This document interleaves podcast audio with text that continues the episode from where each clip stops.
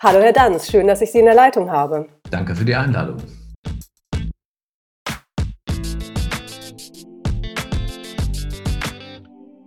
Herzlich willkommen zu Mindset First. Ich bin Sabine Lüder, Expertin für mentale Selbstführung und gemeinsam mit meinen Gästen gehe ich der Frage nach, warum unser Mindset der Schlüssel zu nachhaltiger Veränderung, zu mehr Erfolg, Glück und Zufriedenheit ist.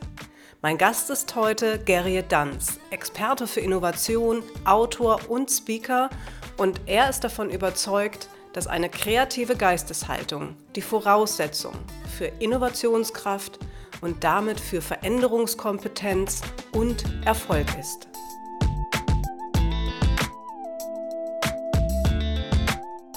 Lieber Herr Danz, Sie ermutigen mit Ihren Vorträgen, Seminaren und Büchern Menschen und Unternehmen mit mehr Leichtigkeit und Kreativität dem Wandel der Zeit zu begegnen, reisen dafür um die Welt und haben x Beispiele im Gepäck, wie Firmen eine Innovationskultur pflegen, um zukunftsfähig zu bleiben. Sie sagen Innovate or Die und glauben, dass die permanente Neuerfindung längst keine Kür mehr ist, sondern Pflicht. Was macht Sie zum Überzeugungstäter Ihres eigenen Credos, Herr Danz? Ja, schon mein eigenes Leben.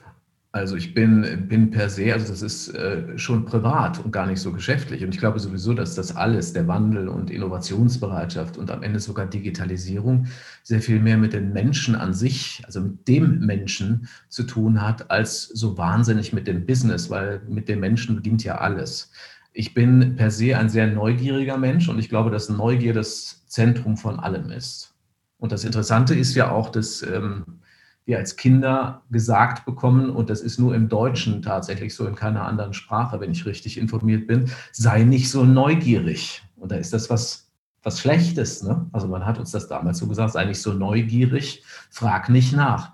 Dabei müsste man Kinder eigentlich belohnen und ein Fleißkärtchen jedes Mal abgeben, wenn die neugierig nachfragen. Also ich bin per se ein neugieriger Mensch. Bei vielen Menschen ist es mit Langeweile gepaart, bei mir nicht. Es gibt Menschen, die sagen, ich bin so neugierig, weil ich mich so schnell langweile. Das habe ich nicht. Ich habe gar keine Langeweile, weil ich mein Leben immer so aufgebaut habe. Ich stelle mir das vor, also wie so Bauklötzchen, also so, kennen Sie bestimmt so Lego-Steine, so längere. Ähm, und wenn so eine Episode meines Lebens so ein langerer Lego, längerer Lego-Stein ist, kurz bevor der dann zu Ende ist, so, so zwei, drei Nubis davor, da setze ich einen neuen Baustein drauf. Also wie so eine Treppe, kann man sagen. Und ähm, dann kommt eben, eben schon wieder was Neues. Insofern die Langeweile tritt bei mir gar nicht ein, weil ich, weil ich intuitiv wahrscheinlich mich um das Nächste schon kümmere. Die Art und Weise bin ich zu zwölf Berufen gekommen, habe ich irgendwann mal gezählt. Und jetzt kommen wir mal zu dem eigentlichen Punkt. Warum ist es eigentlich so, so wichtig? Äh, von diesen zwölf Berufen sind zwei schon tot. Also die sind, die sind weggestorben. Ich war mal irgendwann Werbekaufmann, so direkt nach dem AB. Äh, das macht man, war ein IHK-Ausbildungsberuf, den gibt es gar nicht mehr. Also ich weiß gar nicht, wie das heute heißt, aber das gibt es so nicht mehr. Und irgendwann im Verlauf meines Lebens war ich auch mal Programmmoderator des NDR-Fernsehens. Auch der ist tot, weil der ist abgelöst worden. Wahrscheinlich ist das der erste Beruf gewesen, der der digitalen Transformation zum Opfer gefallen ist, nämlich diesen, diesen Trailern, die ja dann entstanden sind, die Werbung machen für das folgende Programm. Das haben früher noch Menschen gemacht. Auch das gibt es nicht mehr. Also insofern, ich glaube, es gibt eine Notwendigkeit, weil der Wandel so groß ist, sowohl persönlich, beruflich als auch in der Gesamtwirtschaft, auch technologisch. Und ähm, ja, und, und Neugier ist auch was wunderbar Menschliches. Und wenn man dem nachgehen kann, dann ist das der Grund, warum ich für, für Wandel und neugieriges Vorgehen eintrete. Also das eigene Leben quasi als Berufung genommen. Ja, kann man sagen. Und äh, eigentlich äh, vielleicht als Tipp einfach immer mal gucken, was macht, was macht einen Menschen eigentlich aus? Also was macht sie aus? Was sind sie, was sind sie wirklich? Also was ist ihr Talent? Was ist das Innerste? Also ich könnte von mir behaupten, ich bin, bin ja mal Werber gewesen, ich war dann Fernsehmoderator, ich war dann mal Werbetexter und Kreativdirektor und heute Trainer und Speaker. Aber wenn ich das alles mal weglasse, diese, diese Berufsschale, und ich glaube, dass Berufe immer mehr zu einer zu einer äußeren Schale werden, die sehr, sehr schnell vergänglich ist, dann muss man gucken, was kannst du denn eigentlich wirklich gut? Und ich habe bei mir gefunden, dass das Kommunikation ist und alles weitere ist eigentlich nur so drumherum, eigentlich der Kanal, in dem ich sende. Ich sehe es bei meiner Tochter, da haben wir sehr früh festgestellt, dass die äh, so ein unglaublich empathischer Mensch ist und das haben wir schon mit zwei, drei Jahren festgestellt, wie die mit ihren kleinen äh, Mitmenschen da umgegangen ist und die macht jetzt eine Ausbildung als Ergotherapeutin. Das wundert uns überhaupt nicht. Und ich bin aber auch sicher, dass die nicht Ergotherapeutin bleiben wird. Das ist mal der Anfang. Und da einfach neugierig zu bleiben und zu gucken, was kann ich mit meinem innersten Talent machen. Ich glaube, darum geht es. Das ist bestimmt auch ein spannender Aspekt, wenn Sie mit Ihren Coaches oder mit Ihren Seminarteilnehmern mhm. mit Ihrer Firma Präsentarium arbeiten, wo Sie konkrete Trainings anbieten zum Thema Präsentieren. So wie ich es mhm. kennengelernt habe, gerade irgendwie auch als Speaker, geht es tatsächlich um diese Frage, wofür stehen Sie? Alles andere wäre unglaubwürdig. Man kann natürlich irgendein Theater spielen, aber mhm. wenn es um meine Botschaft geht und wenn es darum geht, Aufmerksamkeit zu generieren, dann tatsächlich muss es eine Verbindung zu meinem Innersten haben. Ist das Total. Ihre Erfahrung? Total. Naja, also ich, ich sag mal, es kann zum Teil sehr skurril werden, wenn ich auf ähm, Menschen treffe, die gecoacht werden möchten. Also wenn sie jetzt das Speaking, also das professionelle Reden auch äh, ansprechen und die die erste Frage stellen, die da lautet, äh, was ist denn mein Thema? Dann, dann sage ich immer, das weiß ich doch nicht. Also das müssen Sie oder das musst du doch wissen. Das ist doch, hat doch was mit deinem Leben zu tun. Also was beschäftigt dich? Was ist das Innerste? Was ist von mir aus auch wieder das Talent? Was sind deine Erfahrungen, deine Erlebnisse? Was zeichnet dich aus? Was kann kein anderer so behaupten? Also das ist nun wirklich das Innerste. Und wenn das nicht da ist, dann kann man natürlich Technik beibringen, wie jemand auf der Bühne steht. Und aber das äh, so, so dieses, dieses Thema an sich, mhm. ist das Erste. Das Zweite dann sicher eine, eine Botschaft finden, eine echte Kernbotschaft. Wofür stehst du? Wo ist eigentlich deine Positionierung dann auch im Markt? Mhm. Ähm, sodass du wiedererkannt wirst und damit die Leute wissen, bestenfalls in einem Satz, was, ähm, weshalb wirst du überhaupt gebucht? Also wenn mir dann jemand sagt Vertrieb, dann zucke ich auch nicht, weil das ist dann der 18. Vertriebskollege. Aber was ist jetzt das Besondere an dir, auch aus deiner, aus deiner äh, Perspektive und aus deiner Erfahrung heraus? Und wenn man das dann mal hat, dann kann man dann langsam anfangen, vielleicht auch mal einen Vortrag aufzubauen. Es könnte aber auch in ein Buch münden. Ne? Also ist ja mhm. egal, welche, welcher Kanal das jetzt ist.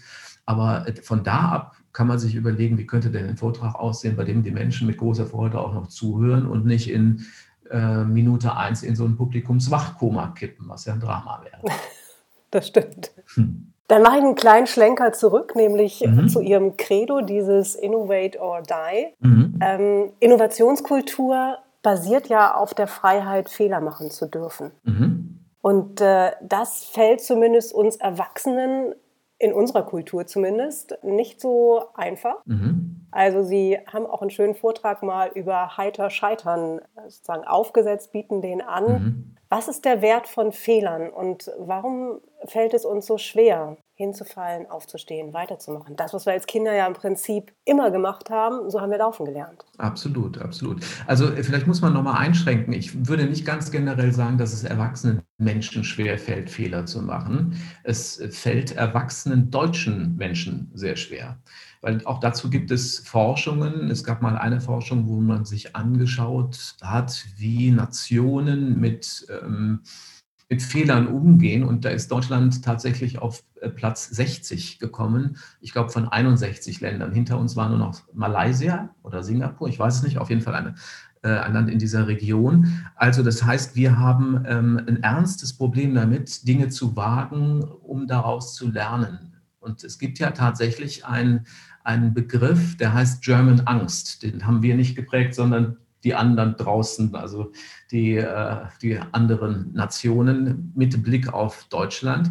Also wir haben eine, eine, große Angst davor zu scheitern und Psychologen sind sich mittlerweile relativ sicher und auch einig, dass das was mit der Kriegserfahrung zu tun hat. Natürlich haben wir diesen äh, Weltkrieg, äh, den zweiten vor allen Dingen angezettelt ähm, und haben hohe Verluste bei anderen Nationen verursacht. Aber die Verluste auch äh, in diesem Land waren natürlich enorm. Und ne, wenn man sich das anschaut, ich bin in Köln geboren, wenn man sich Bilder anschaut von Köln, wie das nach dem Krieg aussah, ähm, das war ja platt. Ich habe da kürzlich nochmal so Videoaufnahmen gesehen und habe mir vorgestellt, dass meine, meine Eltern, die eben auch Kölner sind, in diesem Chaos groß geworden sind. Das ist ein echtes Drama. Also was ich damit meine, ist, dass da Urängste nicht nur in meinen Eltern, sondern grundsätzlich bei den Deutschen herrschen. Und wenn man weiß, dass Angst auch sogar genetisch weitergegeben werden kann, dann ist klar, ähm, warum wir eventuell ein größeres Problem haben. So, jetzt haben Sie eben gesagt, sehr richtig, wie ich finde, Kinder haben da kein Problem mit. Das stimmt, weil die sind ja erstmal, kommen die auf die Welt und denken, alles ist schön. Und gibt auch dazu eine schöne Studie, die haben wir festgestellt, dass Kinder sich 3000 Mal auf die Nase legen, ähm, bis sie dann wirklich laufen können. So, das ist bei uns beiden auch wohl so gewesen. Ob das jetzt genau 3000 Mal war, weiß ich nicht. Ich habe nicht mitgezählt, meine Eltern wahrscheinlich auch nicht. Aber klar ist natürlich, das beobachtet man bei Kindern ja auch, die können erstmal nicht mal krabbeln, dann fangen sie zu krabbeln an, dann stehen sie auf und brechen relativ kurzfristig wieder zusammen, haben aber den ersten Schritt getan. Und dann werden die jedes Mal ein bisschen klüger.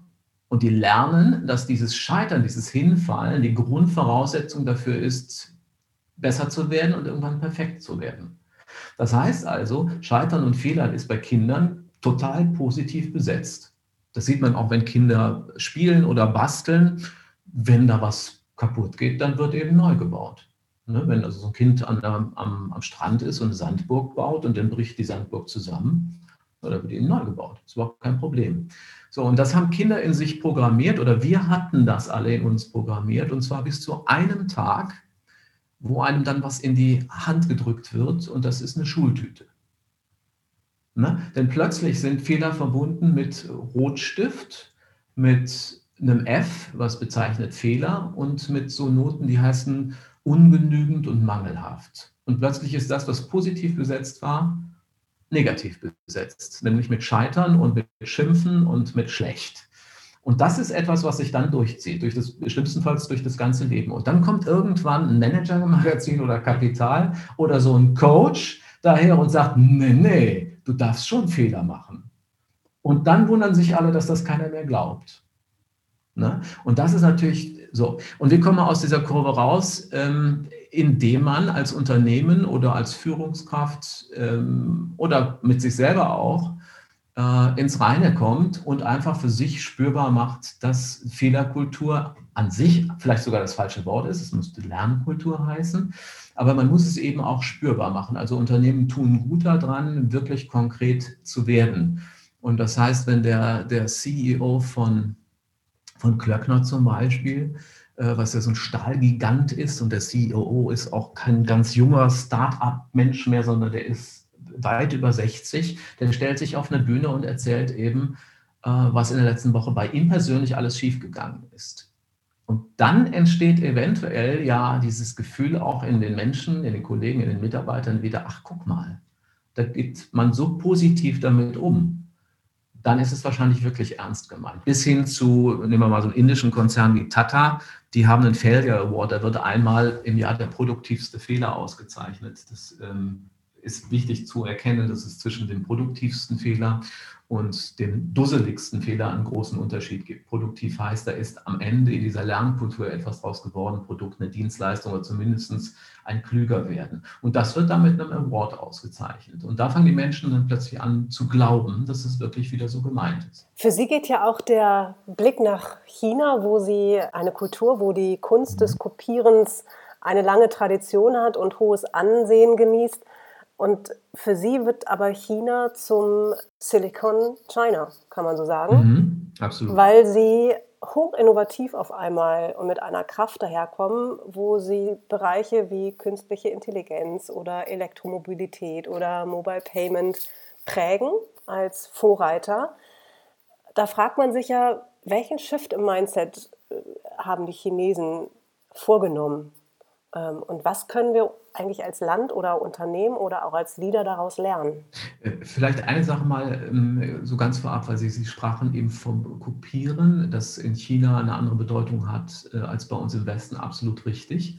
Ähm, wir haben ja immer so despektierlich von den äh, kopierenden Chinesen gesprochen. Ich will nur mal sagen, an dem Kopieren an sich ist gar nichts so Schlechtes und das ist auch kein typisch östliches äh, also, oder chinesisches Prinzip. Ähm, wenn man sich mal das Design von Apple anschaut und sich dann mal das Design von Braun, also einer deutschen Marke, in den 60er, 70er Jahren anschaut, vor allen Dingen das Design von Dieter Rams, der damals federführend war, dann wird man sehen, dass äh, viele der sehr frühen Apple-Produkte ganz viel mit Braun gemein haben und das ist auch tatsächlich kein Zufall.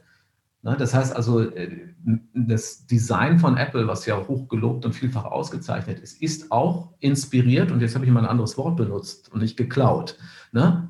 sondern inspiriert von dem damaligen Design von Braun. Und ich denke, das äh, ist etwas, was relativ normal ist. Also ich kann mich erinnern, ich habe bei meiner Agentur gearbeitet, wo wir auch mit Produktdesignern zu tun hatten und die haben immer gesagt, besser gut kopiert als schlecht selbst gemacht. Also da ist ja auch eine Wahrheit hinter. Was ist jetzt in China passiert? Also die Chinesen hatten ein großes Leid. China war ein unglaublich armes Land noch vor 50 Jahren. Und das ist so ein großes Land. Also ich bin, ich bin im Juni ähm, 2019, also vor anderthalb Jahren, kurz bevor dann Corona über uns kam, ähm, bin ich in China gewesen, zum ersten Mal in meinem Leben. Ich wollte mir das einfach mal live anschauen. Ich glaube immer, dass der, dass der eigene wirkliche Eindruck viel, viel besser ist, als wenn man zu viele Bücher liest oder zu viele Nachrichten hört. Und ähm, ich kann mich erinnern, dass ich erstmal geflogen bin äh, mit so einer A380 über Russland und es wollte nicht aufhören. Also äh, ne, sehr große Sache. Und dann kam China und wollte nicht mehr aufhören. So, was ich damit meine, ist ein riesiges Reich und, und wirklich bis, äh, also 50, vor 50 Jahren noch wirklich bettelarm. Die mussten aus dieser Armut raus, sonst hätte es da wahrscheinlich Krieg gegeben. Und da, wenn man jetzt sich die Geschichte anschaut, Mao, Deng Xiaoping, die haben ja wahnsinnig viel schon sehr früh dafür getan, dass Innovation entstehen kann. Es sind da Städte entstanden, die nichts anderes sollten als Menschen versammeln, die innovativ werden können. Und die haben, und das ist ein Wort, was so in unseren Augen, Ohren und Hirnen mit China so gar nicht zusammenpasst, die haben da die totale Freiheit die Freiheit, wirklich ganz neu und ganz anders zu denken. Ne? Also weil natürlich China bei uns auch berechtigt äh, immer mit Unfreiheit äh, verbunden ist. Nicht? Also als ich in China war, die, Sie sehen da wirklich an jedem Laternenpfahl äh, zig Kameras und wenn Sie mit dem Bus mit 100 Sachen über die Autobahn fahren und zählen nur mal die Lichtmasten und sagen, wo sind überall Kameras, dann sagen Sie da, da, da, da, da. Es, es gibt wahrscheinlich keinen Millimeter, der da nicht ähm, nicht beobachtet wird, also eine totale Einschränkung von Freiheit, so wie wir sie meinen. Ähm, aber die Freiheit, Innovation zu denken, ist da riesig groß. Und das spürt man überall. Das spürt man im Gespräch mit Unternehmern, die uns unglaublich gut drauf sind und wahnsinnig Lust drauf haben zu kollaborieren, auch, auch mit uns. Also die, das war die, also eine enorme Willkommenskultur. Und was es da auch gibt, ist ähm, so Start-up-Hubs, also so, so Gebäude, ziemlich cool in ihrer Architektur, wo wirklich junge Unternehmer und junge Programmierer so ihr, ihr Tagwerk versehen. Das sieht überhaupt nicht anders aus als im Silicon Valley. Das ist total äh, jung, modern, cool. Da gibt es Cafés drin. Da ist aber wirklich überhaupt kein Unterschied, ob sie da in San Francisco sind. Und was die da haben, ist die totale Freiheit. Ich habe mir dort ein Unternehmen angeschaut, beispielsweise, war irre. Die haben aus sich selbst heraus einen, einen Fahrradhelm entwickelt, die heißen Lival. Und äh, dieser Fahrradhelm, der hat hinten Blinker auf diesem Helm und den können Sie steuern über, über, einen, ähm, über einen Ring, den Sie tragen. Also können Sie Blinker links, Blinker rechts äh, zeigen, was ähm, deshalb gut ist, weil das Abbiegen mit zu den größten Risiken gehört beim Fahrradfahren. Und wenn Sie sich auf die Nase legen, das heißt, Sie fliegen über den Lenker, bestenfalls sollte das nicht passieren, wird aber automatisch ein, ein äh, Notruf ausgelöst. Das haben die sich da als junge, das sind drei junge Typen gewesen, das haben die sich ausgedacht. Aber der Shift im Mindset entstand tatsächlich dann aus der Not beziehungsweise der erkannten Notwendigkeit, dass Sie ein Stück weit selber in die Kreativität kommen müssen um quasi in diese Energie der Vorreiter oder um eine gewisse Wirtschaftlichkeit herzustellen. Das ist ja oft so. Eine Krise ist ja ganz oft ein Turbo, das erleben wir in Corona-Zeiten auch, ähm, dass wenn uns etwas genommen wird, dass, dass wir plötzlich in der Lage sind, wahnsinnig schnell zu reagieren und neue äh, neue Ideen zu haben und einen Wandel voranzutreiben. Ist auch nicht ganz neu. Äh, Tatsache ist, das Fahrrad ist äh, erfunden worden in Deutschland, weil in Indonesien ein Vulkan ausgebrochen ist. Vor, vor mehr als 100 Jahren. Ist ein Vulkanausbruch, der hat den Himmel verdüstert für ein Jahr. Es gab äh, nur noch Wolken, es gab keine Sonne mehr. Das ist blöd für die Photosynthese. Dann entstehen keine Pflanzen mehr und Nutztiere gingen ein, mithin Pferde. Und als es keine Pferde mehr gab, hat sich ein einsamer Erfinder hingesetzt, hat gesagt, wie können wir Pferde ersetzen? Und so ist das Fahrrad entstanden. Ne? Also was ich immer meine, und das ist hier, das ist das Gleiche, Mangel löst immer irgendwie einen, einen Reflex aus diesem Mangel auszugleichen. Und das ist Kreativität und das ist in China nach einem ähnlichen Muster passiert. Sie stoßen das Thema Kreativität auch proaktiv an. Sie empfehlen auch einen kreativen Geist, sich zu bewahren, um eben nicht immer nur aus der Not heraus aktiv zu werden, sondern tatsächlich das auch als mhm. einen entscheidenden Faktor für Wandlungsfähigkeit. Und ich glaube, der Druck, sich zu verändern, wird immer größer. Also Kreativität als mhm. entscheidender Faktor für Wandlungsfähigkeit und Erfolg und mhm. ähm, haben da auch spezielle Aspekte, die sie fördern, die sie überhaupt erstmal bewusst machen, wie wir einen kreativen Geist kultivieren mhm. und damit natürlich auch die Produktion neuer Ideen. Also ich habe eingangs von der Neugier gesprochen. Mhm. Also der, der Gier nach Neuem und das wirklich ganz, ganz positiv. Ich glaube, dass das was grundlegend Positives ist. Ich glaube, man sollte immer versuchen, Dinge zu verknüpfen, die bestenfalls erstmal nicht zusammengehören, weil das sind die spannenden Dinge. Also das hat ja sogar mit unserem Hirn zu tun. Wir haben da neuronale Netze und ähm, die müssen oder können bis ins hohe Alter immer wieder neu, neue Verknüpfungen finden. Und das kann man auch außerhalb des Hirns tun, indem man, man so Sachen zusammenbringt, die nicht zusammengehören. Also ich äh, schlage immer vor, dass man mal eine Zeitung liest, die man nie gelesen hat oder eine Zeitschrift. Also ich habe kürzlich eine gekauft ähm, am Dammtorbahnhof in Hamburg. Das ist immer das Tolle an diesen Bahnhöfen oder diesen Buch- und Zeitschriftenläden an Bahnhöfen und Flughäfen. Die haben ja so eine wahnsinnige Auswahl. Äh, auch an Sachen, die manchmal wirklich skurril sind. Und ich habe einen Freund, der, der angelt, was ich total skurril finde, was passt eigentlich nicht zu dem. Aber finde ich gut, dass er das macht. Und da habe ich eine Zeitschrift gesehen, da habe ich gedacht, also wenn die ganz doof ist, dann schenke ich die dem einfach. Aber eigentlich kaufe ich die für mich. Und die heißt ähm, Angel und Route. Und das fand ich so schön skurril, dass ich mir die gekauft habe und habe mal darin geblättert. Und da gibt es also wirklich so lustige Sachen, die ich da gefunden habe. Auch ist so eine ganz andere Produktwelt. Und was man immer machen kann, ist, dass man sich mal so eine, etwas Einzelnes, ein Detail da rausschnappt und als kleine Kreativübung sich überlegt, wenn du das jetzt verbindest mit deinem eigenen Job, also ich sag mal Vorträge halten oder Trainings geben, was würde da rauskommen? Und das ist etwas, wie ich im Grunde oder wie man generell den, den, den eigenen Geist kreativ verwirren kann. Denn darum geht es in der Kreativität. Wir neigen dazu, faul wie wir sind, ähm, und das Hirn ist ein faules Organ, weil es muss Energie sparen. Wir neigen dazu, linear zu denken und dann kommt immer das Gleiche raus. Und wenn man jetzt ähm, sich Dinge sucht, die das Hirn künstlich verwirren, also in eine andere Ecke, man sagt ja auch out of the box, lockt, dann entsteht da meist etwas Neues. Das, und das kann man in seinen Alltag integrieren, das kann man auch in seine Freizeit integrieren. Beispiel, wir haben ja hier diese Elbphilharmonie, grandioses Bauwerk, grandioser Saal in, in Hamburg. Und als ich hörte, dass es gebaut wird, war mal die Rede davon, dass dort nur klassische Konzerte stattfinden können. Da habe ich schon gedacht, wie schade ist das denn? Weil ich hätte mir gewünscht, dass das auch mit anderer Musik geht, dass man also ein klassisches Musikhaus eben vielleicht auch mit, mit Rock verbinden kann. Es stellte sich heraus, dass der Akustiker wohl doch so clever war, diverse Musik zuzulassen.